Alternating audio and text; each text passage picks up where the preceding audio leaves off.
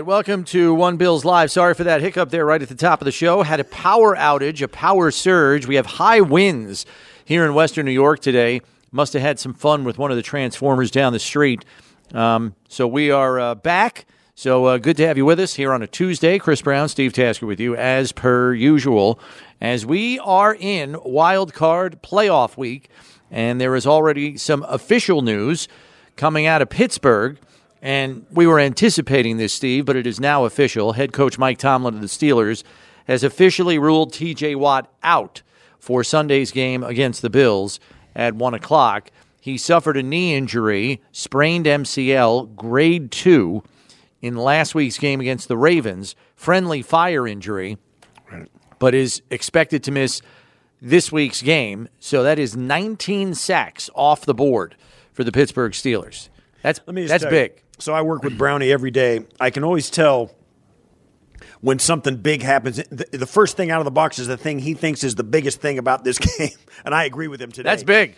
T.J. Watt not playing in this game really hurts the Steelers. It's a defensive player of the year. There's no, there's no two ways about it. Um, that guy's a wrecker, a game wrecker.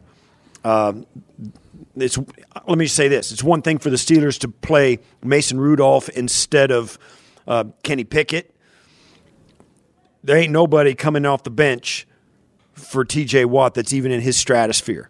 This guy's at, a, alone at that, so that that's big for the Steelers. At, we've got now we're starting to think, okay, wait a minute. Now we, it's almost the point where this, it's it can't be an easy game. It's never going to be an easy game. But oh my goodness, it certainly feels like it got a lot different with T.J. Watt getting sidelined. That's unbelievable. They've got to be like, pfft, Yeah. And sometimes you catch those breaks and it helps you advance in the playoffs. So, you know, the Bills, you know, and I don't even think their fans would wish any ill will to any player. You don't want to see players get hurt, but not seeing TJ Watt breathing down Josh Allen's neck for 50 plays, 60 plays on Sunday, I think is something that Bills fans will consider a gift this week. So, Bills are fortunate. It's unfortunate for the Steelers, obviously. This week's wild card game, incidentally, against the Steelers, is presented by this year's playoff presenting sponsor, Northtown Automotive Companies, the official automotive dealer of the Buffalo Bills. We are awaiting further clarification on the injuries that the Bills sustained in Sunday's win over the Dolphins, namely Gabe Davis, Rasul Douglas, Tyrel Dodson, Ty Johnson, and safety Taylor Rapp, who got injured on the interception right at the end of the game. All of those players dealing with injuries. Head coach Sean McDermott, when he addressed the media Monday afternoon, said, you know, getting back home late, you know, Sunday into Monday. We landed at like 5 a.m. on Monday. So full evaluations had not yet been completed on all five injured players. So head coach Sean McDermott said he would have more information for everybody when he addresses the media again on Wednesday. So we'll probably get the lowdown on the severity uh, or the degree of injury for each of those five players coming out of the Dolphins game on Sunday. So something to keep an eye on, and we'll obviously do that for you here on One Bills Live. The Wednesday injury report usually comes out before we are off the air Wednesday. So we'll try to make sure we have that update for you as soon as it is released. is it? It's a little. It was a little amazing in that game, and I haven't really thought about that. We talked about it at length in in the post game, and a lot's been made of it in the media about you know how the injuries hit and how you know Spector stepped up, um, uh, Vandermark stepped up. Um, Dane Jackson stepped up. All these guys got in, nicked up during the game, and we had to have guys come in and off. I I, I got to tell you that in a in a different world, that's like catastrophic for some of these teams. Right. And it was, and the Bills like got better. Those guys were making plays. Yeah, Baylon Spector came in. He was a huge force in the run front. He was a And big I- part of the seven yards of rushing in the second half. Yeah, I mean, if Tyrel Dodson cannot play this week, I think he steps in again because this is a run first Steelers team. Yeah. And he is, in the eyes of the coaching staff, the better option against the run than rookie Dorian Williams, who's probably got a little bit better athleticism and probably serves them better in the passing game. he's probably better in defending the pass. So Yeah, I would expect if if Tyrel Dodson cannot go this week with the shoulder injury, I would anticipate it's Spector again uh, that will play the bulk of the snaps in his absence. Uh, we should go around the NFL as well, which is presented by Kaleida Health, the official healthcare system of the Buffalo Bills. And there is news on the coaching front. We had Black Monday. It's Black Tuesday for Titans head coach Mike Vrabel. He was fired today, about an hour ago. He led the Titans to the AFC title game a couple of years ago when they upset a 14 and 2 Ravens team and then went to the AFC title game, had a 10 point lead on the Chiefs in Arrowhead in the AFC title game, and then the bottom fell out and they ended up losing that game. Chiefs go to the Super Bowl. That's when Mahomes and Kelce took over the game. Yes. Which they had done for the most most of that time. That- I- the last two seasons, the guy was upside down. The the the record was upside down. Five and twelve this year, I believe, was their record, and then uh, they were well below 500 the year prior. And I think it was because they didn't do enough to maintain that roster. Had a couple of missed draft picks as well. Treylon Burks was a first round pick at receiver after they traded away A.J. Brown. They tried to replace him with Treylon Burks, and did let's be honest, that did not work at all. They were six and eleven this year. and they were playing catch up, you know, the whole season. Um, but this is a guy who is one of the best time management coaches going.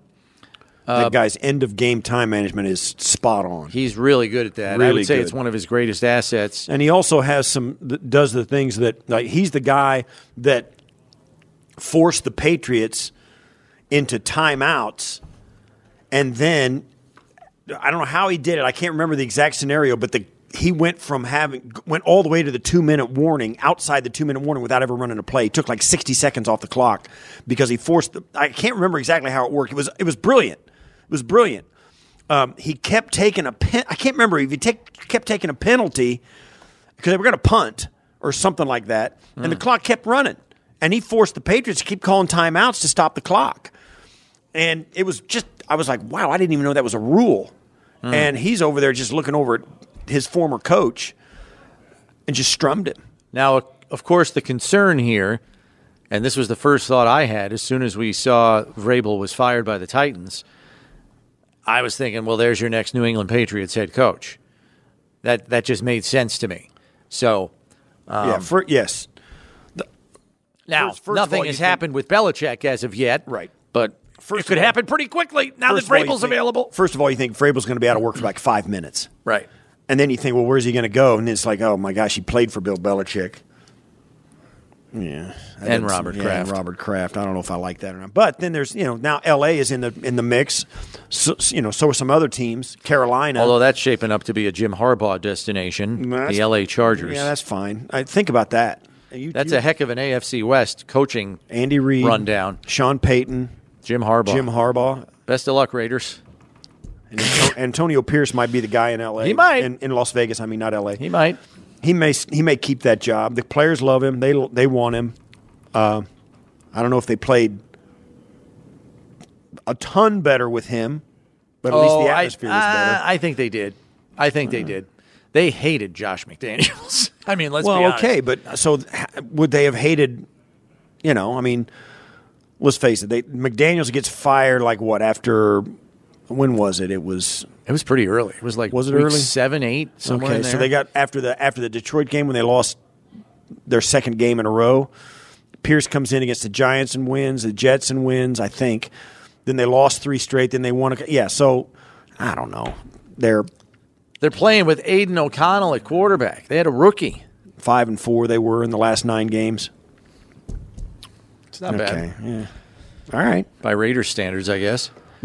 um, yeah, I don't know. We'll see. Uh, I forgot to mention also the only other tidbit from Mike Tomlin. A couple of tidbits. One, with Minkah Fitzpatrick injured, they they the last few weeks they had been transitioning Patrick Peterson from corner to safety. Right. And Coach Tomlin was asked about that because Minkah Fitzpatrick's status is a little bit up in the air for this week's game. He was, I think he sat down and did not play last week, if I remember right. I'll have to double check that. But he said it is still an option for Peterson to transition back to corner, which would speak to Fitzpatrick's availability. So I think if Fitzpatrick is up, Peterson probably goes back to corner this week, which makes sense. You have two veterans in the lineup. Um, and he also confirmed that Mason Rudolph is in fact going to start at quarterback this week, which I mean, was yeah. figured and anticipated. You're going back to the Raiders for just a moment. You think about this: their last four games, Mm-hmm. they were three and one, and they beat the Chargers, Chiefs, and Broncos in those last four games. Swept the AFC West. They swept the division. In the And four after games. that last game, the fans in Allegiant Stadium were cheering AP, AP, AP, or we want AP, whatever, which is Antonio Pierce, obviously. So, yeah, I don't know. We'll see if uh, Mark Davis is swayed by that or if he wants to go big game hunting, right? you know? Because right now he's paying a, a staff to not work for him, or at least Josh McDaniels, and I think they fired one or two assistants along with him. So, yeah. The head coaching carousel is a spinning. Yeah, it is. There's another job just opened up, Tennessee. Tennessee. I I I got to tell you, I'm shocked. I was a little surprised by I've that. got you know, there's a handful of guys. Well, there's more than that. There's more than a handful, but there's some really good coaches in the NFL that are head coaches that I think you know are kind of those guys that are like you know, it's not them. If you're having a problem with your team, it ain't that guy, right? Vrabel would seem to be one of those examples, Vrabel right? Would be one of those guys. And I don't know what he's. I don't know what the guy's like off the field and with his staff and all that. Maybe he's impossible to work with, and they just need a break. I don't know, but that team always seems extremely prepared on the field, and that's that's the coach. That's the head coach. Now you can say what you want. I mean, you don't trade AJ Brown and think it's not going to. You're not going to take a dip in production. Yeah. That, that was a rough one. Goodness gracious! They didn't want to pay him, I get That's it. why. I get it. I get it. but their their their offense plummeted precipitously after that trade because the guy they tried to trade tried to draft to replace him, Treylon Burks, just was not up to snuff. Um, and to a certain degree, how fair is that? You know, you're drafting a guy in the first round to be the next AJ Brown. Okay, he's not that in his rookie season, but holy cow! I mean, he got a little better in year two, but And not a got- number one receiver. Well, now he's got Will to the point where they had to add DeAndre Hopkins. he's got Will Levis in there now too. So it's not like you got, you know, Mahomes or Josh Allen in there. But so yeah. And I like my Levis, point. My too. point is this: yeah, Tennessee's got some problems. I think zero of them of those problems have to do with the head coach. Now there was widely reported tension between the GM and Mike Vrabel. And if you're going to Well, yeah, a- because it was a new GM coming in this year and Ran Carthon. he and Ran Carthon did not have the same philosophy about personnel or the way things should have been run or should have been done or whatever, whatever. And there was some real tension. And obviously, it looks to, from the outside looking in, it the story seems to be that it was one or the other. Somebody was leaving. And Carthon just got there. So, who's got less years on their contract that we have to pay to not work for us? Yeah, let's forget about who's better, who's cheapest. I don't know. That's how I don't know. that's how some ownership groups work. Uh, as crazy as that might seem. Uh, wanted to bring you up to speed on our lineup today. Got a jam-packed show full of quarterbacks, or former ones anyway. We uh, begin in about 15 minutes with a former league MVP. May have heard of him. His name's Kurt Warner. Did a nice breakdown on Buffalo's offense against the Dolphins. I think even the Bills would admit they left points on the board, had some red zone possessions that they came up empty on. They were two for five in the red zone on Sunday. I think they know they have to be better than that if they're going to keep advancing in the playoffs. So we'll chop it up with Kurt Warner on that and what not only the coaching staff, but Josh and his receivers can do better to improve the consistency of the execution, particularly when Josh is facing a blitz. So we'll have that conversation with Kurt Warner in about 15 minutes' time. And then hour number two, as we do every Tuesday, we will catch up with quarterback number two, Dan Orlovsky from ESPN, um, who had some thoughts about the Vrabel firing on Twitter and also has some commentary on Buffalo's quarterback. He told everybody what his vote would be for league MVP. So we'll talk to Dan about that along with this upcoming matchup with the Steelers. So that's coming up in hour number two of the show, about 45 to 50 minutes from now.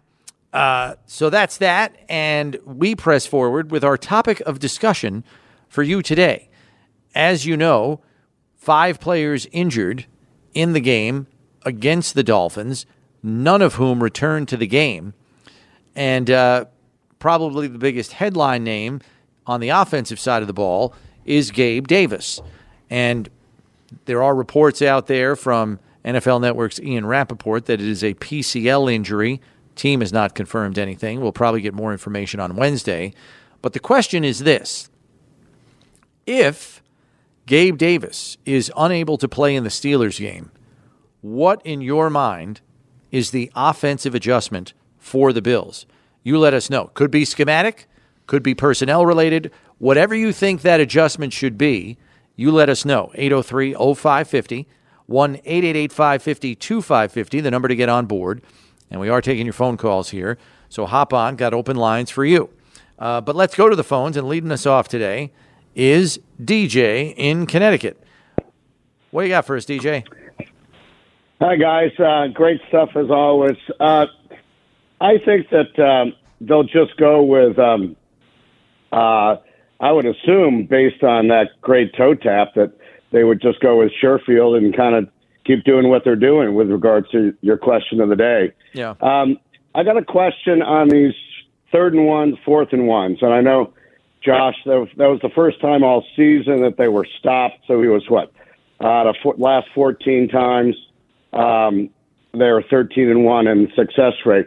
But two questions. Number one is the one that he got stopped on. It seemed like it was the the first time ever that he tried to go over the pile, and actually the pile was kind of stacked up vertically. So that seemed kind of like a not a very wise thing. But but question for you guys is. Um, why don't they? So on 13 straight times, they went right into the pile, and he finds a hole, and great. And whether he gets pushed or is strong body and all that sort of stuff. But why don't they ever kind of um, have the guy behind him kind of jump over the pile as a fake, and he runs around the edge and have either the tight end or whatever's on the end seal it off, or B, I'm even more interested in, and maybe they're saving this for later. But uh, on a couple of those, they have Diggs one on one on the on on the way outside. He can beat anybody, and the, the definition of these short yardage ones is they don't rush. Each team is trying to find the lowest, you know, get low as possible, right? Right? And then, so they're not rushing. So he can just basically fake it, pull back, and then he's got Diggs one on one. Why don't they ever try that? Yeah, it, it's funny that you mentioned that, DJ, because that's the exact conversation we had with Eric Wood yesterday when we had him on the show. I said, now that they've done this as many times as they have, they have the opportunity now to play off of that 100% tendency. And they can do some of the things that you mentioned, DJ, very easily. Um, you know, you instead of Josh sneaking it, he turns around, hand pretends to hand it to the back, run a naked bootleg to the sideline. I like my chances there with Josh's legs. Yeah. Um, yeah, there's a whole host of things you can run off of that now that you have a 100% tendency at your disposal. So yeah, you remember too the one he missed, uh, the one he got just before that. He did go up over the top and he made it easily. I'm with DJ though. I only like leaving your feet if you're going into the end zone, because when you leave your feet, now you've left yourself vulnerable, and that's why I always think it's foolish for defensive players to leave their feet to try to jump into the pile, because the surge is going to carry you backwards. Because now you are no longer grounded. Right. Well, the, yeah, the, yeah. It it's point of least resistance in there. You're you're jumping into a body of humanity, and there's no way of knowing what the other team's going to do. And here's the thing: you know, to stop that play, like the Dolphins in this case, or any team that does the tush push against Philly, you got to sell out. I mean, they all got to sell out to stop it. So when they do that, if you're not going to run that, you know, the snow plow, and you back out, or you have Josh bootleg out of there and throw it you should be able to catch somebody off guard. The problem is this when you get into those tush push and snowplow formations, the edges are unguarded because nobody's going to come off the edge and stop you on a quarterback sneak. They could stop a dive play because they can get there then because as fast as it takes the running back to get there, the corner can get there off the edge. But the problem is if you boot out, you're leaving somebody unblocked out there, and that's a that's a risk. Um, yeah, yes, there's all kinds of ways to take advantage of the defense's commitment to stopping that play. All kinds of ways.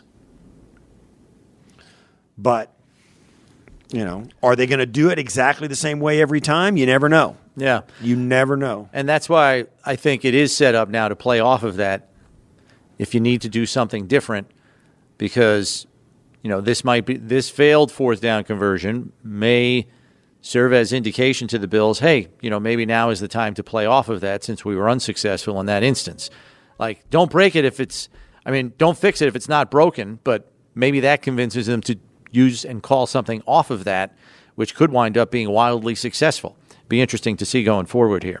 Let's go to Aaron in Oregon next. What do you got for us, Aaron? Hey guys, hey, uh, I am a huge, huge uh, Bills Kool Aid drinker, and I always have been. I'm always okay. Next year's our year. Um, but after the Philadelphia game, I was kind of feeling like, oh, but I, I still wrote this uh, fan post on one of the fan sites, and I was putting out my plan for us to get to the Super Bowl, and everybody was call me crazy and like, what are you smoking and all that. and, uh, and it, it now it seems very, very possible. Um, and people were, you know, at that time thinking I was nuts. Um, but, but my thing is I, I feel like I've been hearing more like, you know, Josh is getting that look in his eye. Josh is like, I'm not satisfied with the AFC East championship. I feel like he's got that look in his eye and that will to win. And then McDermott, I feel like everybody's behind McDermott and like, okay, let's do this for you know for Sean. So I, I'm just pretty excited, and I think the the Steelers game. I hope we don't take it too lightly, and I hope we don't think, oh, we got this. I hope we still have that same drive we had last uh, Sunday. Yeah, I feel you. I feel you on that, Aaron. Thanks Yeah. for the call. Uh, I, it's hard to think about a playoff game as a trap game, but it's kind of that point, you know, that kind of thought process where you think, well, they're just, you know, you think you're going to just roll these guys over and they're a playoff team, and it's not going to happen.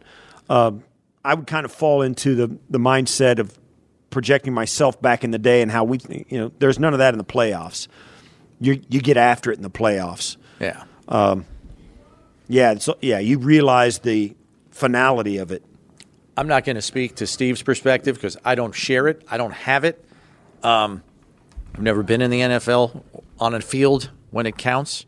Um, but I will say this with all that this team has been through, the better part of the last two calendar years, I- don't think there's any way in hell this is a trap game. No way, Jose. There's just there's too much at stake for them to dismiss a playoff opponent, whether it's the Pittsburgh Steelers or the 14 Holy Helpers. It, I mean, it, they're not looking past anybody. Right. You know what I mean? Like, no way. I, I would. You could knock me over with a feather if that happens with this football team. Yeah. Now that doesn't mean they're going to come out and go like gangbusters. I mean, this team is still this team. I mean, sometimes they struggle to get out of the box, and sometimes you get a bad call or a drop pass Right. or whatever. You know, they come out and they drop three straight third down passes on the first three possessions. We've seen that. Saw um, it two Some- weeks ago. Sometimes that happens, but it does mean what it does mean, in my opinion, is that they're going to they're going to buckle up and prepare like like it's a game that they you know they need to play well in. Uh, I don't think there's to they're not going to think the Steelers are patsies, and I know Sean McDermott's probably over there going, you know what, these guys came in here in the preseason and lumped us up. Uh, I know it's the preseason, but he'll use it. I mean, every little bit helps. Well, and not only that, I think it's pretty well documented that Tomlin's teams rarely, rarely lay an egg. And even if they don't measure up man to man, matchup wise, they're going to fight and strain and make you earn it.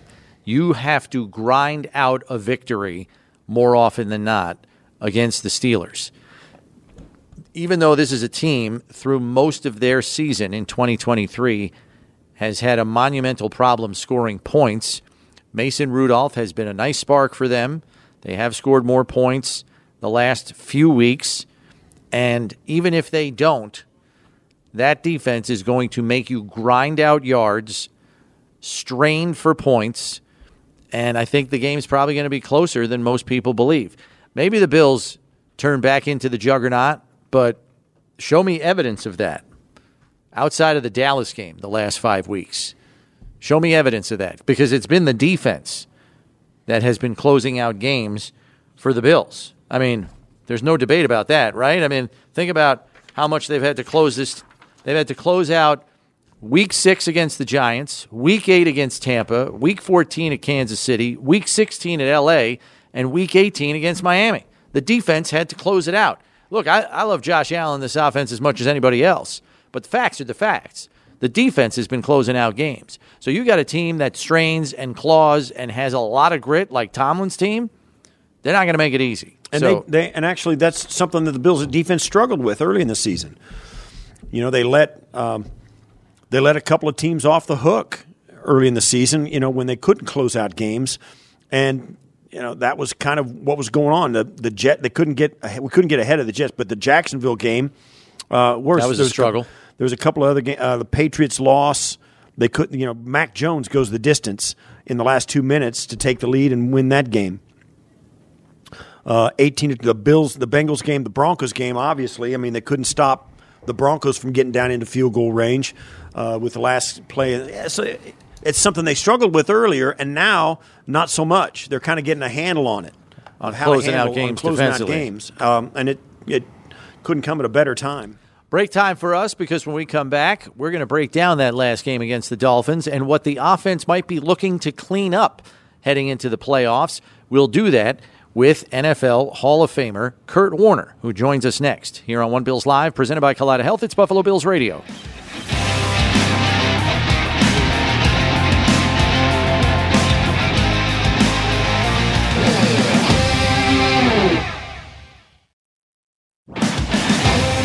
All right, welcome back to One Bills Live. Chris Brown, Steve Tasker with you here on a Tuesday, and pleased to be joined now by Hall of Fame quarterback and NFL Network analyst Kurt Warner.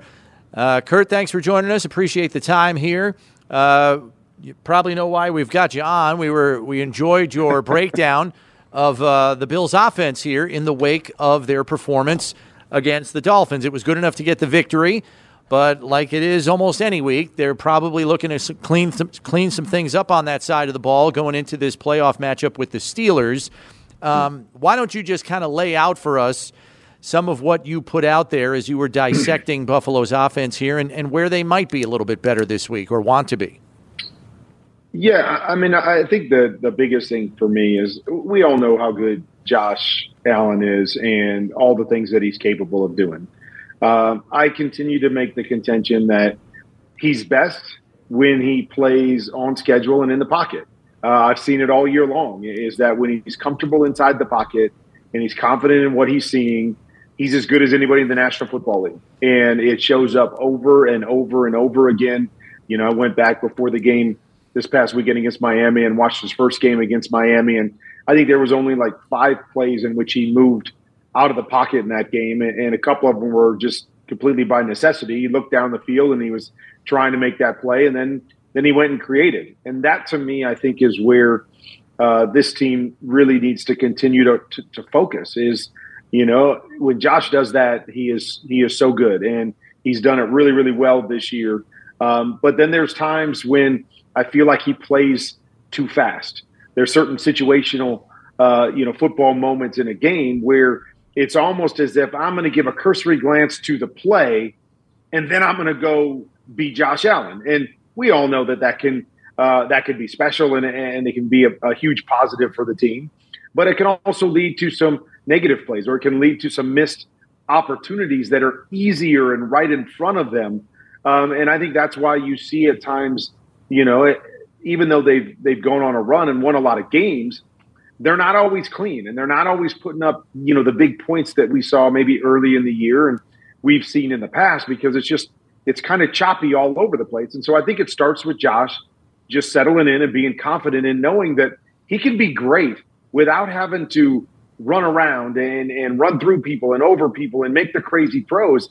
He can be great just playing inside the pocket because he has that ability and has shown that ability. And, and so I think that's where it starts. And then, you know, the other issue that I was pointing out was just, you know, being able to, you know, to handle pressure better than, you know, they did the other day. And I think better than they've done at times this year. And, and that, you know, it, it's both sometimes with Josh, you know, understanding, okay, they bring pressure. I don't have to beat it by making a play.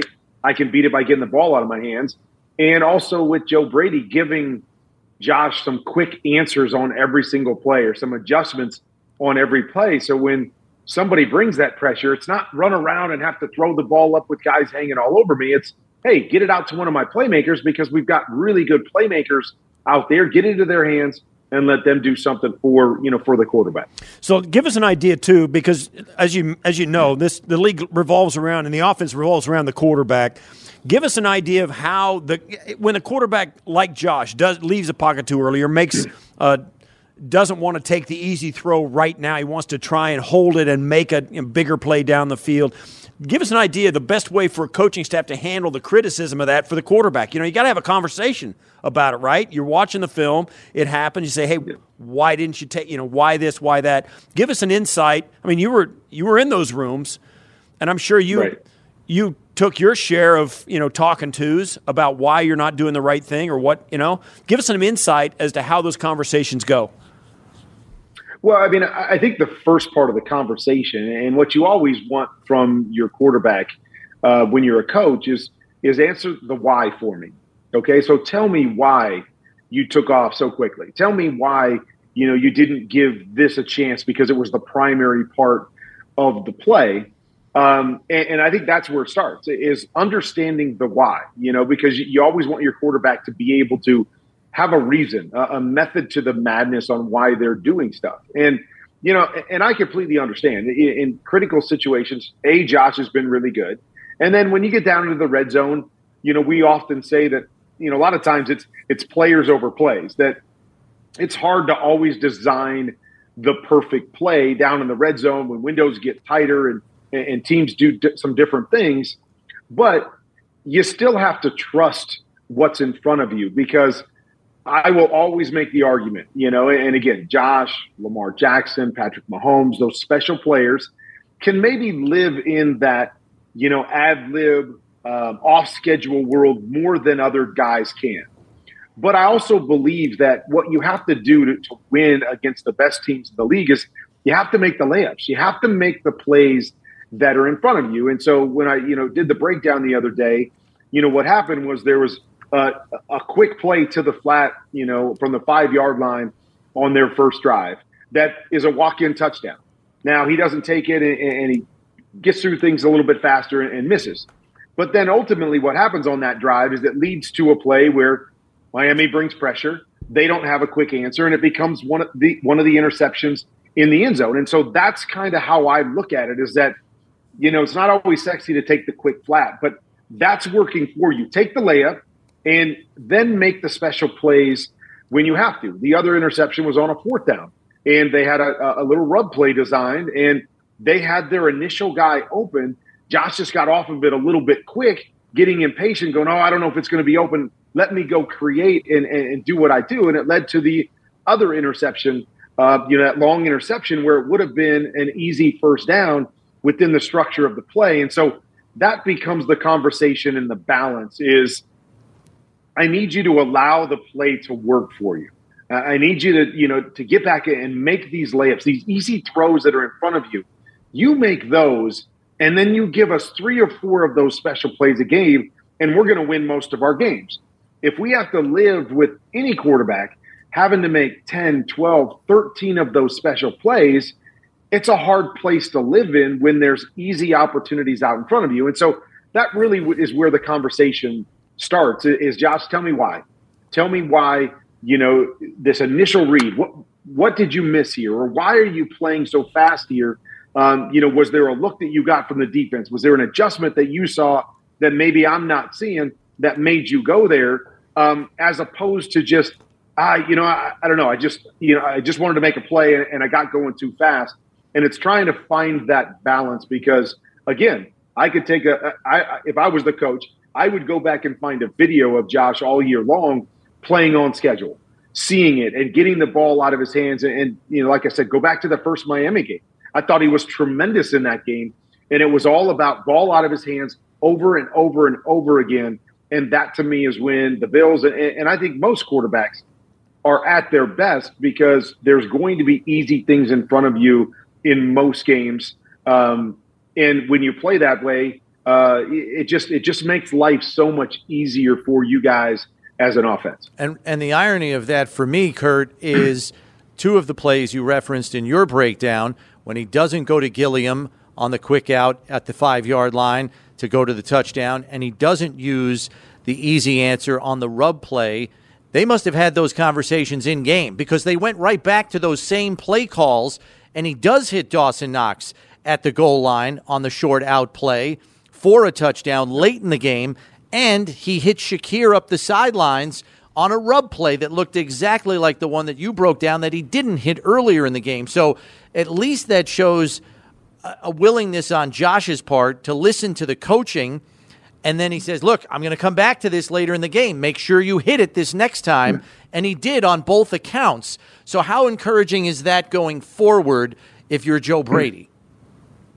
Well, I mean, I think the bottom line is, is as I was saying, I know he can do it. I know he can see it. I know he can play from inside the pocket and be as good as anybody. And, and that really just becomes the balance. And, and you know, Steve, you were talking earlier. Yeah, I never had that special in. You know, I, I was always the guy that that had to play in the pocket and had to play on schedule. So I don't really know how tough that is to figure out that balance. How long do I stay in the pocket on fourth and one um, and stay on schedule on fourth and one when I know I could go make a play that's going to get us the first down? Um, but again, you know, if you go back and, and look at you know, if you broke down all the plays of, you know, these really good quarterbacks, you know, going off schedule and trying to make plays, there's no doubt that the, the percentage is way lower than when they play on schedule. Now, we see the really special ones and it's awesome and it's things nobody else could do. But when you break it down in terms of numbers, the percentage of success goes way, way down. You know, I, I did a breakdown on Lamar Jackson a couple weeks ago against San Francisco, and they won that game big against San Francisco. But most of those plays were off schedule. A lot of the plays in that game were off schedule, and they weren't really successful off schedule other than a few times. They came back uh, and played Miami the next week and put up 56 points, and almost every play was on schedule. And how much easier that game was, and what it looked like when you played, read things out, and got the ball out of your hand in a timely fashion. And so I still think that wins uh, more than expecting your quarterback to to be special. You know, numerous times throughout a game. I still think playing on schedule, seeing what's in front of you, getting the ball out of your hands is always going to be a bigger benefit. And as I said, it, it's to me if, if if I watch a quarterback and I go, oh, he he can't do that. You know, he's going to have to live in the special, and we're going to have to hope that that's good enough for us to win. That's not the case with the guys I'm talking about, you know, Josh and Patrick and, and Lamar. Those guys can do it. And so I want to see them get comfortable doing that and living in that world and then creating uh, you know only when and again only when they when they have to which is a relative term because again I, I, I don't play in that world when is that and and what does that look like but i like to at least see them kind of look at one and two and you know look at their initial read based on the coverage and then create as opposed to missing that first or second read that's right out there in front of them. Kurt, last one from me. We've got this first weekend of the playoffs coming up, and there's a lot of like homecomings, I guess, if you finger quotes homecoming. You got Deshaun Watson going back to Houston. You've got Tyreek Hill and the Dolphins going back to Kansas City. Mike McCarthy the head coach of the Cowboys, welcoming in the Green Bay Packers, a team he won this world Super, world championship with. Stafford. Matt Stafford going to Detroit with the L.A. Rams. Um, some pretty cool stuff, storylines like that. What what grabs you about these games? Anything you know? What's the overriding theme for you? What are you looking forward to? Um, you know, I mean, I think for me, you know, I'm always looking at the quarterback play and, and the quarterback matchups, and, and, I think we've got some really good ones this weekend that, that are going to be fun. You know, you mentioned, you know, Stafford going back to Detroit, you know, and Jared Goff on the other side. Uh, you know how interesting that is. You know, coming off of the trade first and foremost, where the Rams, you know, kind of kind of got what they were looking for, winning a, a world championship. The Lions have gotten what they're looking for, you know, winning their division for the first time in 30 years. But um, but I think it also comes down to these moments, right? Show us that you can be that guy in the moment against that other really special player that, that we got rid of. Uh, and so I think this is a huge moment for the Lions and, and Jared Goff. Um, you know, and obviously it would be a great statement for Matthew Stafford, uh, you know, because I know he still has love for Detroit to go back there and, and get a win and, and kind of, you know, show them, you know, I guess what they're missing to, to some degree. Uh, that's going to be great. You know, I, I love the Houston uh, matchup uh, against Cleveland. You know, the last time Joe Flacco was unbelievable against Houston, but CJ Stroud didn't play. He's been one of those special players this year as a rookie that has been so much fun to watch. Uh, so I'm I'm excited about that. Um, you know, Tua and and Patrick Mahomes, even though you know there's some issues on both sides, but you know that to me is is what I'm always looking at. When you get to this point, you know, so many of these games are dependent on the quarterback position, and it's about those quarterbacks that have been really good during the regular season. Can you up your game in the playoffs? Right? We've had a lot of really good quarterbacks play great regular seasons, but never quite elevate themselves at playoff time.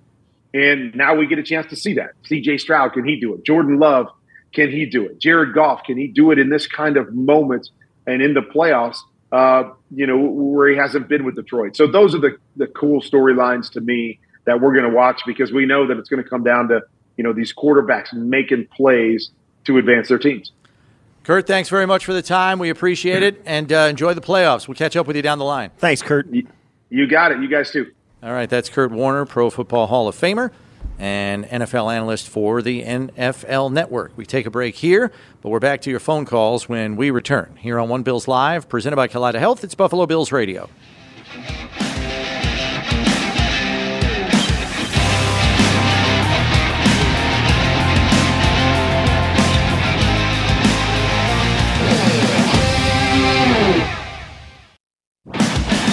All blood donors with Connect Life in January will receive an exclusive Buffalo Bills winter hat. Connect Life has blood drives located across Western New York to make donating easy for everyone.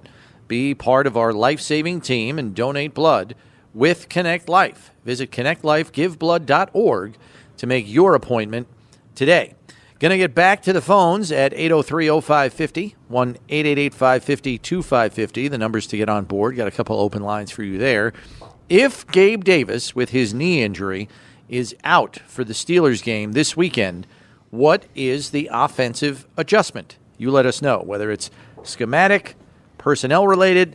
You let us know. We go back to the phones and we go to Brandon in Ellicottville next. What do you got for us, Brandon? Hi, Chris. Hi, Steve. Uh, good to talk with you again. You bet. Um, I do have uh, uh, some thoughts if we have to roll without Gabe Davis. Hopefully, we don't. Um, but some things I'd like to see is running more 12 personnel with Kincaid and Knox. Both have been playing really well. I'd like to see playoff Lenny active and involve him more, uh, both running and catching with Cook as a good one-two punch. I'd like to see a little bit more of Shakir and uh, give Trent Sherfield uh, some more snaps at wide receiver. Certainly a big touchdown in that game. I'd like to see more physical play by the offensive line and for once, I would love to see Edwards get a reception since he always reports as eligible. okay, fair enough. Uh, I think he ran down the whole roster there. Um, the two tight end part is intriguing, Steve, because if we remember, the beginning of the season, this team was among the league leaders in usage right. of 12 personnel. Then Dawson Knox had an injured wrist that required surgery, and that went by the wayside. And now he's back and fully he's healthy. Back. A couple games under his belt. Yep. Yeah.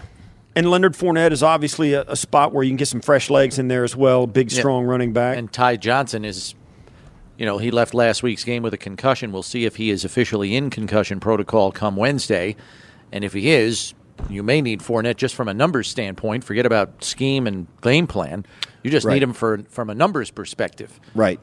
Um, Yeah, that's interesting too. You, but but there has to be something done. They're going to have to make some adjustment. Uh, somebody's going to have to play for Gabe Davis, and he's out there as much Yeah. m- more than any other receiver or running back in the in the game. Sherfield would seem to fit that bill from a body type and skill set perspective. Right.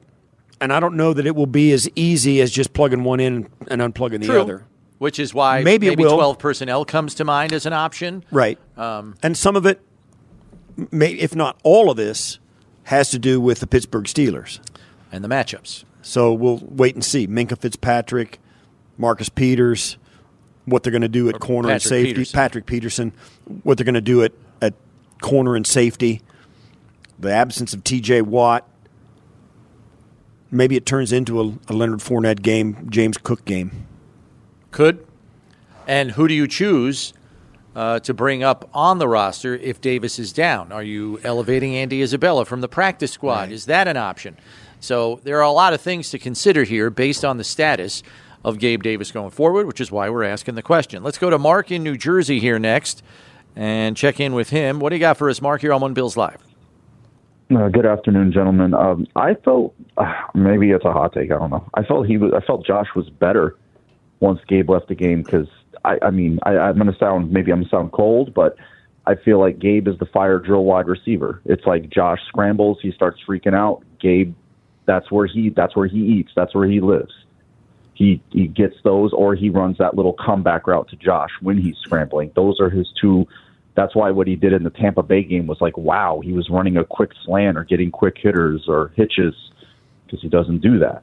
And I just felt like he was going to Shakir. I was just going to Kincaid. Those guys are more crisp, more timing based guys, better route runners, better after the you know the catch with the ball in their hand. I felt like he was better. And if you do bring up Isabella, that's fine. Um, I feel like Ty Johnson would be a bigger miss. I think he brings them more juice than than Fournette does. He's just as good in the receiving game. I feel like Ty Johnson would be a bigger miss in the game. And just quick on the defensive side, um, I felt like Spector was better against the run. Again, he was reading it. He was downhill, like he was he was all over the place. And in this game, I think that's important. And I also, if if they do do something on defense at defensive tackle, because I know he's been down this last couple of weeks, you think Joseph has a chance to be up because they're going to, you know, try to pound, you know, in some bad weather with Harris and then with Ty Warren, as opposed to, um, I don't know, Poona Ford or maybe one of the defensive ends. Thanks for taking my call, guys. Yeah, it, it's interesting that you mentioned that because I was talking about that very thing to Steve in the office before we came into the studio and on the air. You know, Linval Joseph has been inactive each of the last two weeks in favor of Poona Ford. I wonder if Linval Joseph and Poona Ford are active against a team that leads the league in run on first down percentage. It's 59% run on first down for the Pittsburgh Steelers.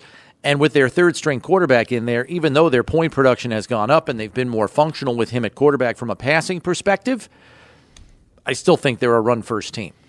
Najee Harris is big. He's a like a Derrick Henry type back. He's that's how big he is. And Jaylen Warren is explosive And so and has a big body as they're well. they're leaning on their best offensive players. It's not their quarterback, and that means they run sixty percent, fifty nine percent of the time on first down. You got to have you got to stop that. You, Right. That's that's job one.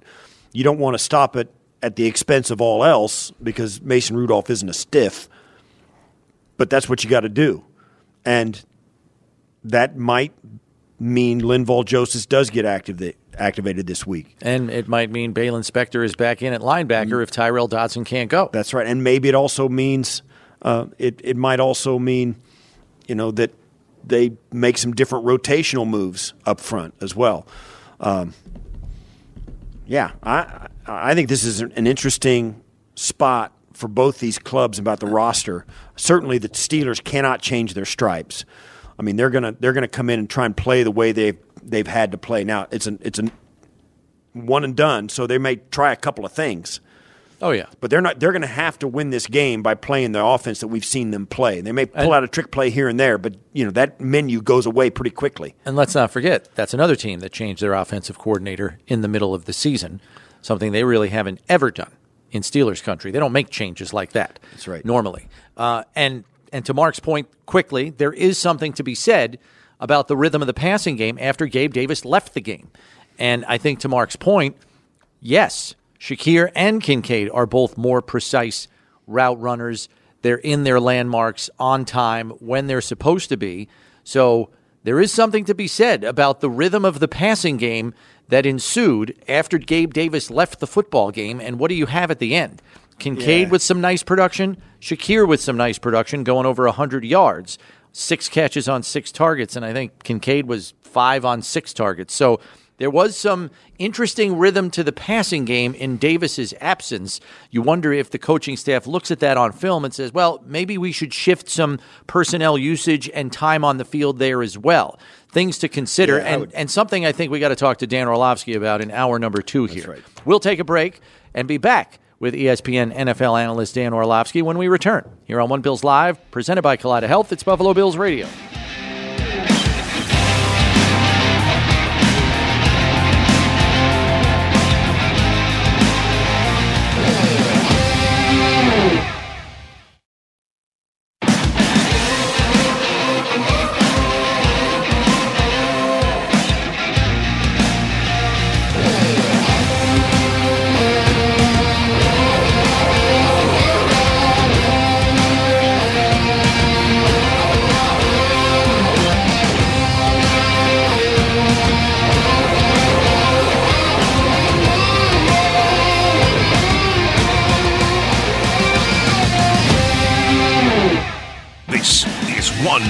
Live, presented by Kaleida Health. All right, welcome to hour number two on a Tuesday. Chris Brown, Steve Tasker with you, and pleased to welcome in ESPN analyst, former NFL quarterback Dan Orlovsky, as we do every Tuesday. And Dan's segment brought to you by Ellicott Hotels. Fans, round up your family, friends, or coworkers for a fantastic game day experience at 500 Pearl. Reserve your pack and book your group event today at 500pearlbuffalo.com. I want to do that for Wild Card Weekend, Bills versus Steelers. Dan, hope you're doing well. Let's begin with Week 18 and the win over the Dolphins. Not a pretty first half, um, costing themselves some points in the red zone with some turnovers in the end zone. Um, I don't know where you come down on that, but Josh, you know, seemed to be a little flustered by you know some zero blitzes. Um, Yeah. maybe some of his receivers didn't break hot quick enough and recognize Yeah. themselves as hot. I mean, there's probably always a, a number of factors in those kinds of situations. But what did you take away from the early red zone struggles for a team that came into the game number one in the red zone? Yeah, I think you, you you hit the head hit the nail on the head. There was um you you never know when you're on the outside is it like lack of plan or lack of execution. No, I don't want to say you never know, but you because sometimes you could watch a quarterback and see or do they realize it. You could just watch their body language and the urgency they have when they get the ball. And I do think like on the interception, Josh's first interception, it does look like he's aware, oh my gosh, I'm getting all out pressure. And he kind of peeks to his right. And, you know, I don't know if the, the route concept was one that gave him like like the proper or necessary answer for zero. And then Gabe, he snaps back and he makes a panic throw to Gabe. And it certainly didn't feel like Gabe was running his route with the urgency of knowing, okay, Josh has got to get the ball out of his hands. Like that's what you really want. Josh should never be holding on to that ball, fading away, you know, two and a half seconds into the play and still throwing a ball to a guy with his back to him. There, there has to be a little more sudden urgency by everybody. I'm not absolving. This was a panic decision by Josh, but more of a, um, you know, a an urgency and awareness, uh, specifically in, in that case of you know, kind of what was necessary going down. So, um, you know, that's that's the big takeaway. And Josh, you know, Chris, Josh was unsettled for the whole first half. You could just see it in his eyes. You could see it on the deep ball to Steph that should be a 95 plus yard touchdown. He was just so sped up. We all know he gets like that at times. The the adrenaline for him gets flowing. Um, but it was good to see him settle down in the second half physically.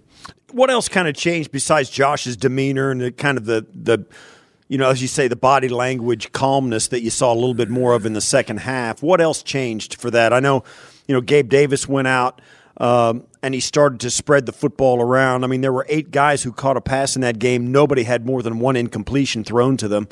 Um, what about that? Other than Josh and his demeanor, perhaps, you know, what else changed? Yeah, Steve, candidly, they Miami had no choice really but to start playing more man coverage than they wanted to. You know, that's not necessarily who they are.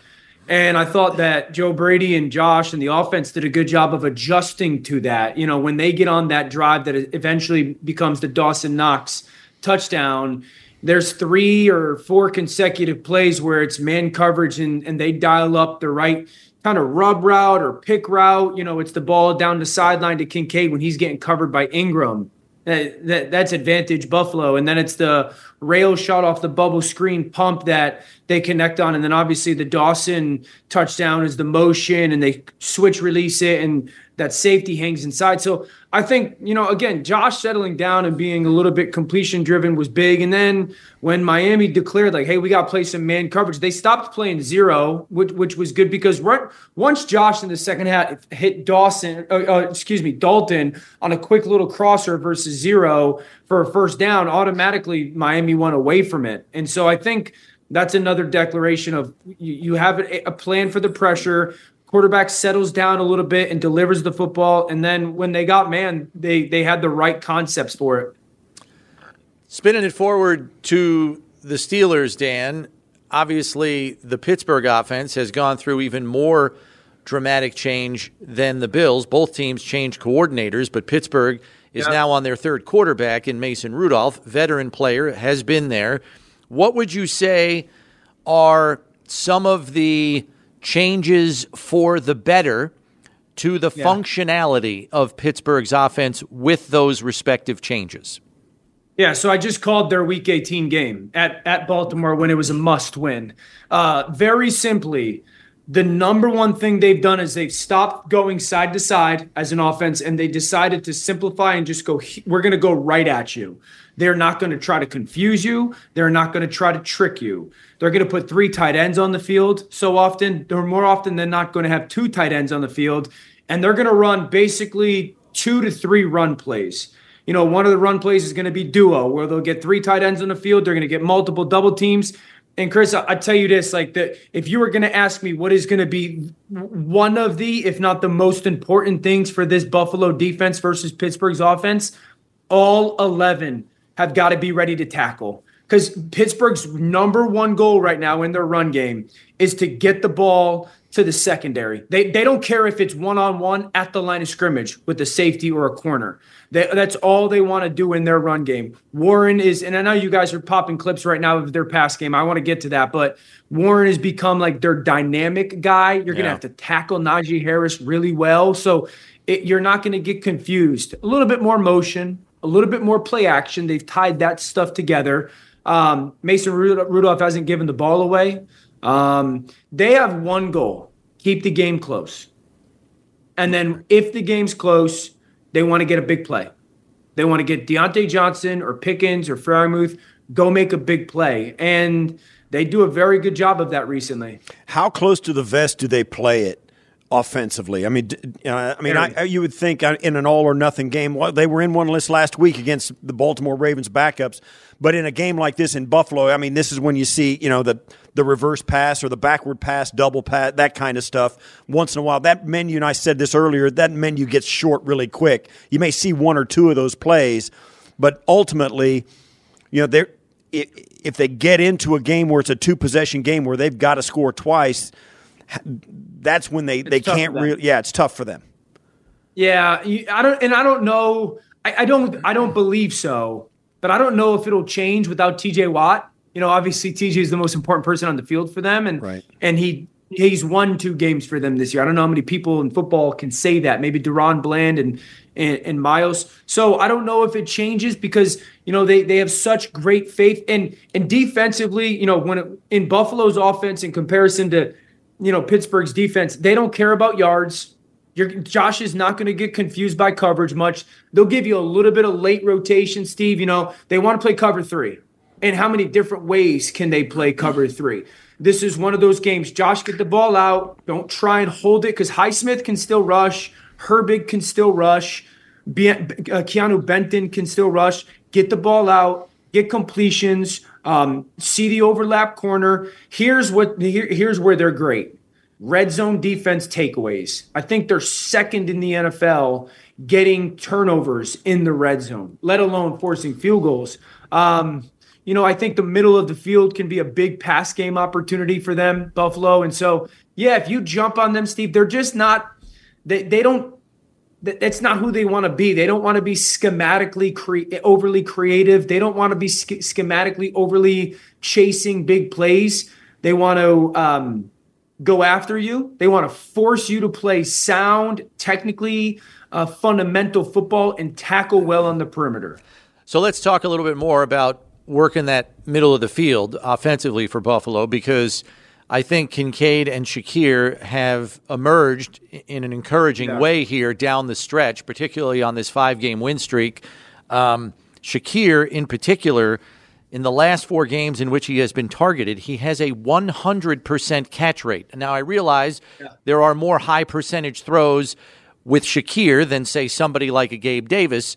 Um, but still, in all, how how much of positive reinforcement is that for someone like Josh to stay within the structure of the offense and take what the defense gives him with two weapons like that over the middle of the field to utilize in the intermediate area? It, Chris, it's massive, and, and it's it's really two things that stand out with Shakir. If you've watched kind of even last year and then his growth and development this year, and you're seeing some shots of the middle field. Two things that he's doing really well.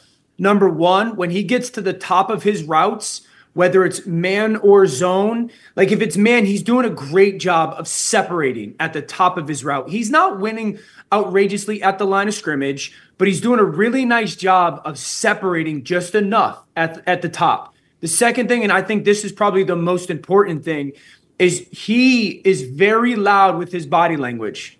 Steve, you know this. Like he's very loud with his body language.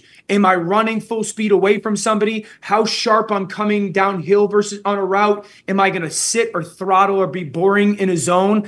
And and Josh, you know when when you hear that saying in football, like the quarterback has great confidence in him. Well, where does that confidence come? That's where the confidence that Josh has in him right now is. He, he's doing those two things really well. Obviously, Dalton mismatches um, the length that he can play with over the field. He's got great feel, you know, and so I think those two guys, and this doesn't have to be a game, Chris, where it's like dink and dunk. You know, there are going to be moments where Josh has got to get the ball out and just take a completion, and they're going to, but there are going to be plenty of opportunities in the 14 to 18 to 18 to 22 yard range, you know, in between the top of the numbers and really to the hash where they can make some hay with some explosive plays. Give us a quick characterization of this Pittsburgh defense because you know we know Minkah Fitzpatrick. He's been in and out of line. He may be back in. Uh, and the defensive backs, and, and, give us a kind of a rundown of, of what their personality is. Certainly, T.J. Watt changes that personality a little, but what have they been? Yeah, they they really wanted to be a four down team with T.J. Watt and Alex Highsmith as the guys that had tremendous get off. Obviously, advantage when you're home, Buffalo, then not doing that. I think Josh's cadence are, has to be huge this week because both TJ and Highsmith are great with their get off. They pay attention. They they listen to the words that you use. They know what live words are and aren't. So like you got to be really good with your cadence this week of Josh. But that's what they want it to be. They've been beat up at linebacker health wise. And so they're rotating a bunch of guys in. They've got guys that they want to put in versus either run personnels or run um, situations. So take advantage of that if you can. Then they have guys that they want to put like a Myles Jack. They want him in on passing formations, personnels, or situations. Take advantage of that. Patrick Peterson, who's going to be a you know potential Hall of Famer, is playing free safety a little bit for them now obviously an incredible career. It still looks like looks like he's adjusting to that. How he plays in the middle of field, tackling in the middle of the field. Um, Joey Porter Jr. I would not be surprised if he, you know, shadows Steph a lot. He's a very physical player, going to be very, very, very good. He's already pretty darn good. Um, the, I don't want to make this defense sound like world beaters. It's they're they're solid, and that's with TJ. I think that if Buffalo plays the way um, that they did in the second half and settled and don't hurt themselves, they they they should have a lot of success. And then last one from me, Dan. Since week ten, the Bills are averaging about 35 carries per game. It leads the league. um, their success in the run game has kind of slid back to the pack the last couple of weeks. This, you know, Pittsburgh historically, you'd say, well, it's tough to run on Pittsburgh, but you look at the numbers and they say otherwise. I mean, they're 19th against the run. Are they a middle of the pack run defense that the Bills should have some opportunities against? Or are they capable of rising up and, and maybe neutralizing that and, and forcing Buffalo to be one dimensional? No, they're middle of the pack, and you're again. You're doing this. T.J. Watt is not just a sack guy either. He's great against the run. Cam Heyward, a stalwart. He's a little banged up. They, you know, he's been hurt all year. Again, Keanu Benton, who's a rookie out of for them out of Wisconsin's good player. Um, the the run game will matter, and the the efficiency of their offense is going to matter. This is this is very simple for me this team in Pittsburgh, you tip your hat to them. Unbelievable that they are in and the job that Mike Tomlin has done. If you don't hold the ball as a passer, and if you don't become reckless with the ball in the red zone, you this defense isn't um, capable of holding this offense down.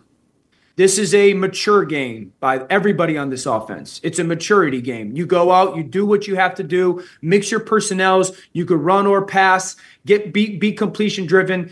As long as Josh isn't careless with the football, and as long as they're not, because Minkah Fitzpatrick, if he plays, or Eric Rowe, these the the one thing, Chris, that this defense is really good at, punching the ball out.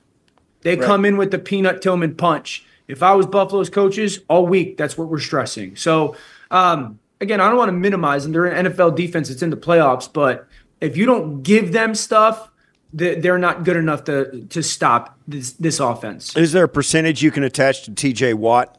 If, if they're 100% with TJ Watt in there, what are they without him? Uh, Steve, Steve, I would say, especially if Minkah doesn't play, Right. fifty. Oh, really? Wow. Yeah. He's defensive player of the year. Yeah. If not, he's if he's not, he's second, third. So he's unbelievable. Yeah. Uh, they certainly did catch a break there. There's no question about that. Dan, thanks as always for the time. We'll catch up with you next week. Thanks, Dan. Thanks, guys. Have a great week. All right, that's Dan Orlovsky joining us as he does every week. ESPN NFL analyst, former NFL quarterback, and he just did the Steelers game last week. That's why I wanted to hit him with so many Steelers questions. You just saw him. What are they looking like?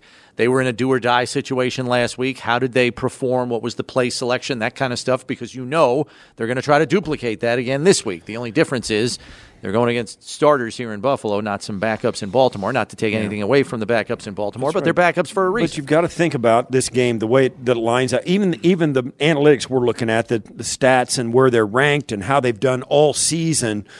You know, they're not going to jump out of that a bunch. Um, they're going to be who they are. And and Orlovsky's right. The Steelers are going to play you straight up and let you mistake this game into their lap. And that if you don't mistake it into them, give it to them, they're going to have a hard time taking it away from you. Uh, they are good at getting the ball out. They are good at punching the ball out. They are good at red zone turnovers when you know when things are close and they get a lot of guys on the ball. Uh, they are good at that. And with T.J. Watt in there, their pass rush is always excellent, especially with Heyward also rushing the passer. So that's who this game is going to be. That's what this game is going to look like. The Pittsburgh Steelers are going to play you straight up and beat you with a turnover or two with your mistakes and with your mistakes. Yeah. That's and right. and proof of that, and, and this is probably a big reason because people are like, how the heck did this team get in the postseason?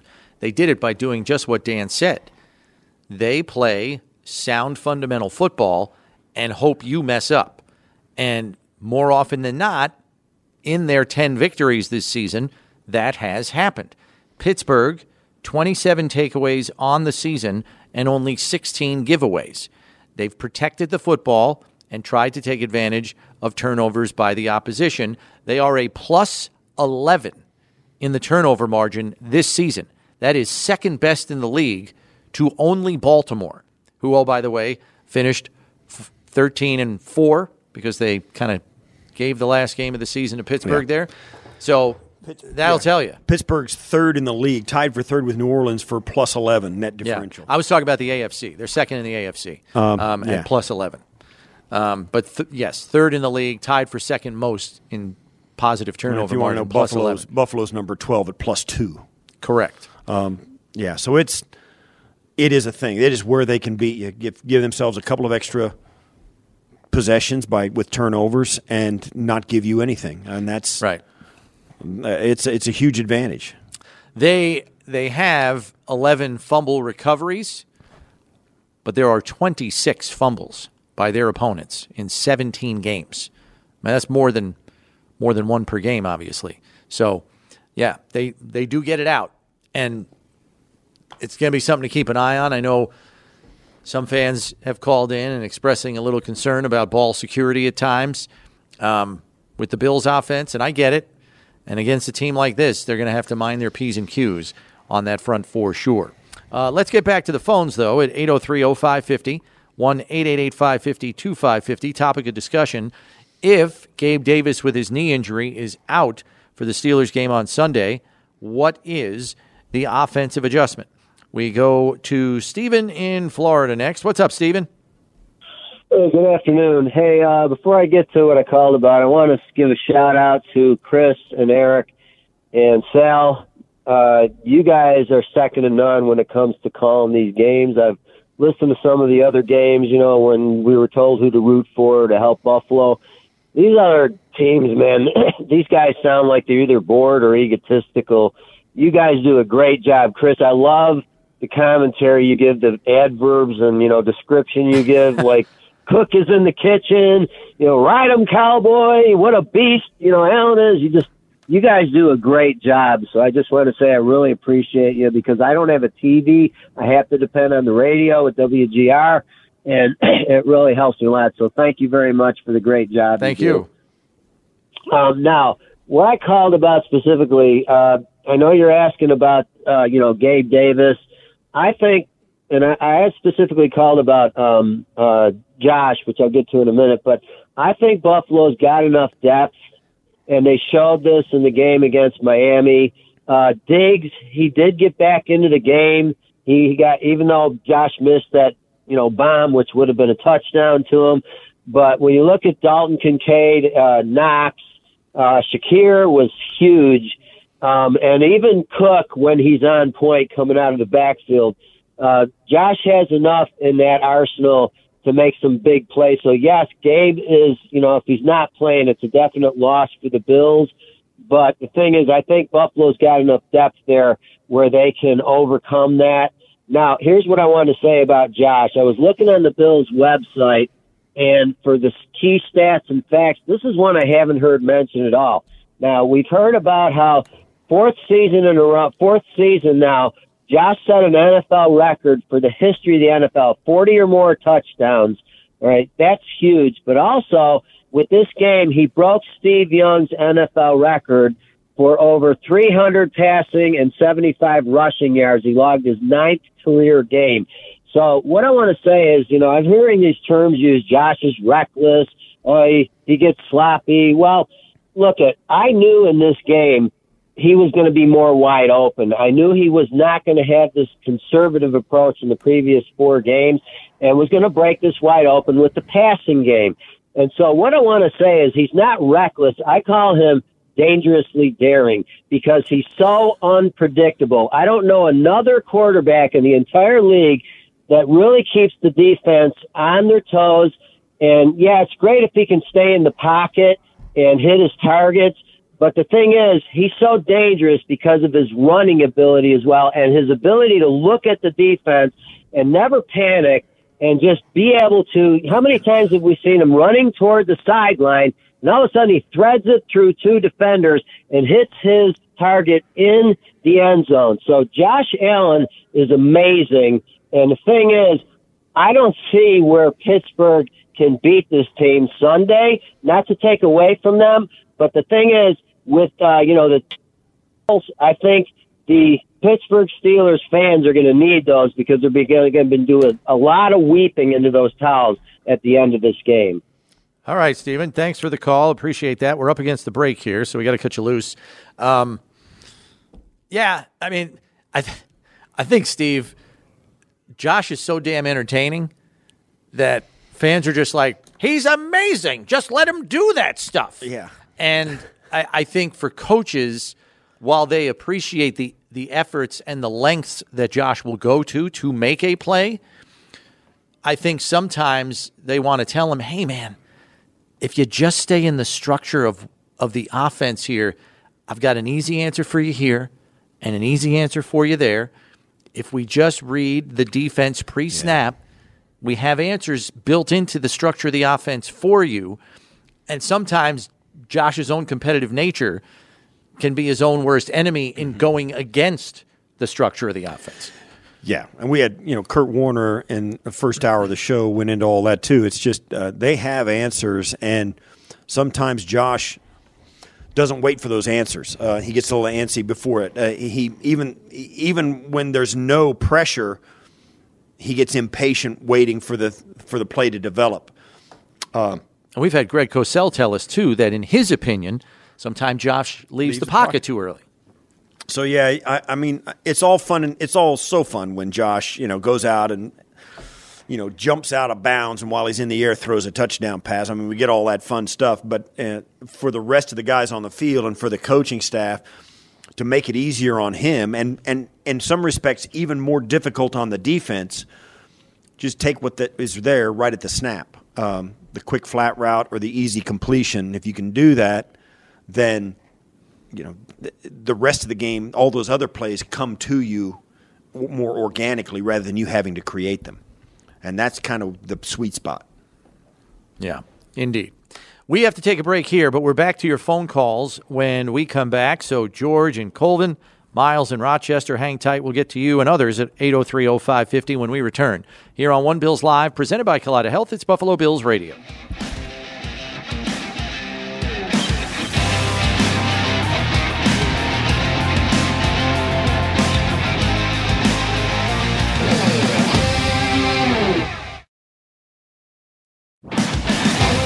All right, welcome back to a Tuesday edition of One Bills Live. Chris Brown, Steve Tasker with you, and we're headed right back to the phones where our topic of discussion today if Gabe Davis misses Sunday's game with his knee injury, what is the offensive adjustment? You let us know at 803 0550. To George and Colvin. What do you got for us, George? Hey, guys. I think you just play Shakir some more if you want to answer to that question. Yeah, I mean, he's certainly been performing well the last few weeks. Uh, there's no argument there for me. Yeah, the problem is sometimes Gabe and, and Shakir are on the field at the same time. Correct. Well, I happened to find a, a, a magazine here called Shout from '93, mm. and it's Road Warriors.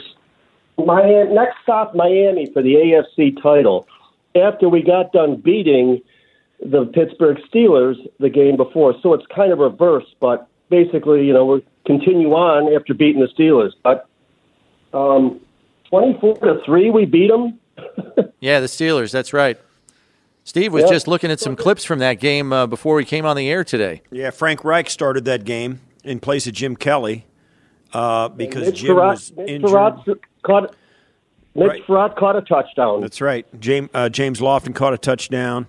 Um, a lot of good stuff. That yeah, the I got to tell you, you know, you go back as many years as you want. The team names never change. The players do, but the team names are always there. And you've always seen, you know, Bills have played in Pittsburgh in the playoffs, um, and now this year they're going to the Steelers are going to play in Buffalo in the playoffs. It's what goes around comes around sooner or later. Yeah.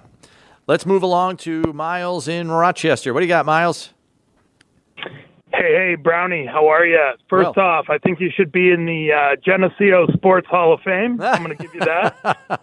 um, Steve, Tisker Tasker, I'm rooting for you for the uh, NFL Hall of Fame, but I don't know, man. As a special teamer, you got to change that hat. I need a Zubaz New Era Bills hat on you in these videos, okay? Okay.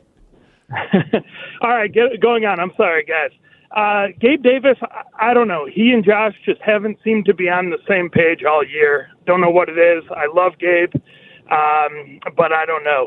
Outside of that, though, I wanted to pivot a little, see what you guys thought about the Josh Allen MVP stuff. Um, you know, the guy has 44 total touchdowns.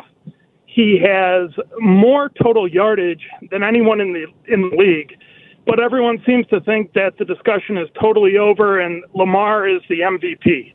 Um, I know the turnovers, obviously, we all know about the turnovers, but you know, I think it's the Cy Young effect. In Major League Baseball, most wins of all time, Cy Young. Most losses, Cy Young. Without Josh Allen, this team maybe wins four or five games this year. Without Lamar Jackson, you know, I think the Ravens, you know, are still a playoff team with Trent Dilfer, Joe Flacco. Um, Steve, what do you what do you think's going on as a player? I mean, he doesn't get voted to the Pro Bowl. They're seeming to put him on the back shelf for MVP. Um, I don't know. In my mind, he's Pro Bowl, All Pro, and MVP. What do you guys think? Yeah, I, I, agree with you. I don't think anybody, any quarterback's playing better than Josh. I mean, certainly you can you can throw the, you, you can throw darts at his stats, but you you can dart, throw darts at one stat, the turnovers, the the, the you know the uh, interceptions. But you know he, I, I I highlighted something on social media the other day. He has in in his six year career if you add up all his turnover, and I know this too, you, you don't take a cumulative group of statistics and no. throw it into one year for an MVP, but individually. Uh, in the four of the six losses, Josh has given the team the lead in the last two minutes of the game, and they, they couldn't hold it in some games. They did in others. Uh, but he gave them the lead. He actively gave them the lead by scoring points in the last two to three minutes of a game to give his team a chance to win. And in four of the six losses, they couldn't do that uh, in a lot of their wins, they were able to do it. So, you know, but that's Josh um, scoring the points that gives them a chance. You know, the fact that when he takes over, he takes over a game like nobody else. Uh, Miami Dolphins are the perfect example of that. In their first game, nobody had as good a game in the league as Josh Allen did in the first game against Miami. And he followed it up with another one. Yeah. Here's the problem, in my estimation. Okay. There is a national narrative out there that Josh is a turnover machine. You can use the numbers to back up that argument. And when that is the national narrative, and he is on national television seven times this season, including Sunday, and he has three turnovers in the last nationally televised game in the league in the regular season, and he has four turnovers in the first nationally televised game that they had this season, it supports that narrative, right, wrong, or indifferent. And guess what? If people repeat that narrative enough, there are people out there who believe it. Right. I mean, all you got to look is they don't at, look at is, the other stuff. All you got to look at is some of the political campaigns of the last ten years to tell you that if you have if you create a narrative long enough, enough people will believe it to vote for you. So it's the same here, unfortunately, to Josh Allen's detriment. If you ask just a fan watching this game that is not a fan of the Bills, not a fan of the Dolphins, what plays, pick five plays from the game that you remember, they're going to remember two of Josh's picks in the end zone. They're not going to remember him running for 15 yards on a third and 13, carrying a linebacker and bursting through two defensive backs for a first down. That's MVP worthy stuff along with everything else that he does for this football team. But if you ask the average NFL fan to pick out five plays from that game, they're going to pick the two picks in the end zone. They just right. are. And they also and also they they don't at their fingertips have the same narrative for other guys in the conversation. Like he's he's got like three more turnovers than the next guy, who's by the way is Pat Mahomes or Pat Mahomes. Um, he tied Tua Tagovailoa for touchdown passes on the season, and then added 15 rushing touchdowns. Tua has zero. Um, I mean, it's it's not. There are some. While the turnover thing is is real, and Josh does lead the league in, ter- in interceptions. I mean, nobody can touch him for the other stats: the rushing touchdowns, the yardage, uh, the total touchdowns, the total yardage, all that stuff. Um, you know, I, I just think there's way too much that Josh did for the Buffalo Bills and what he means to this team as opposed to other quarterbacks in the league, Lamar Jackson included. He had 426 yards of offense on Sunday. Right. I mean, it's he's MVP in spades, but the national narrative works against him.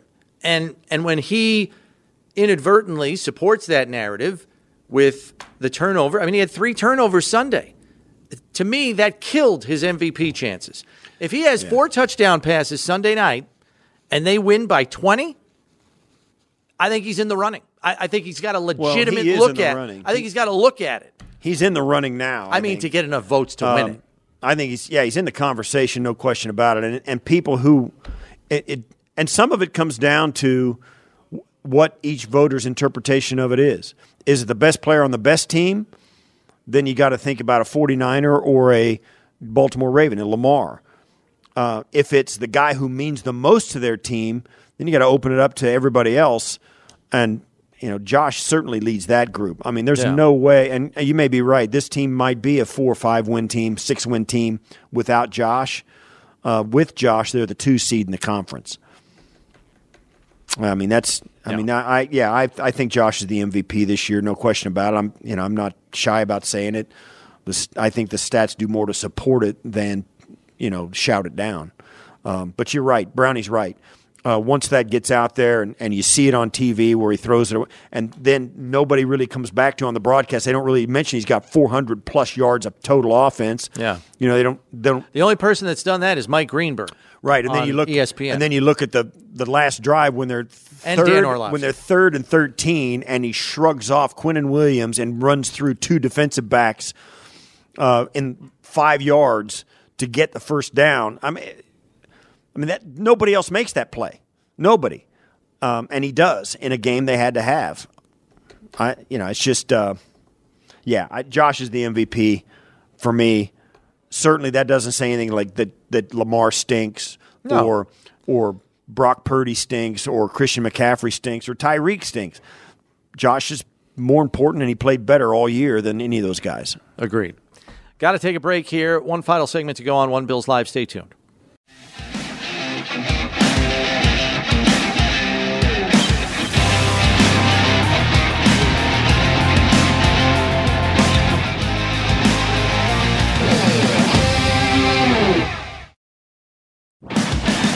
All right, welcome back to One Bills Live. Uh, let's quickly squeeze in a phone call. Joe, are you there? I got a story about a friend of mine. Uh, he reached out last week and wanted to make a bet about the Dolphins game. Uh, he said that basically the loser would have to wear the winner's jersey and sing the winner's uh, fight song, and then have it pasted or uh, posted to Facebook rather. I like this. Um, so I know, I know, me too. Uh, obviously, I signed up. Uh, we all know what happened with the game, and it turns out that he hasn't done it yet. But in the process of Hardy's kick return, he actually inflicted damage on one of his televisions in frustration. Wow. So I wanted all of Bill's Mafia and you guys, obviously, to know that there is a Dolphins fan in Rochester that damaged a perfectly good working television uh, just to express his frustration over the kick return and ultimately the loss. Wow, that is uh, something else. We've we've seen footage sometimes, Steve. We've seen footage sometimes. A lot of fun stuff. We'll talk more about it tomorrow. All right, we'll see you at one.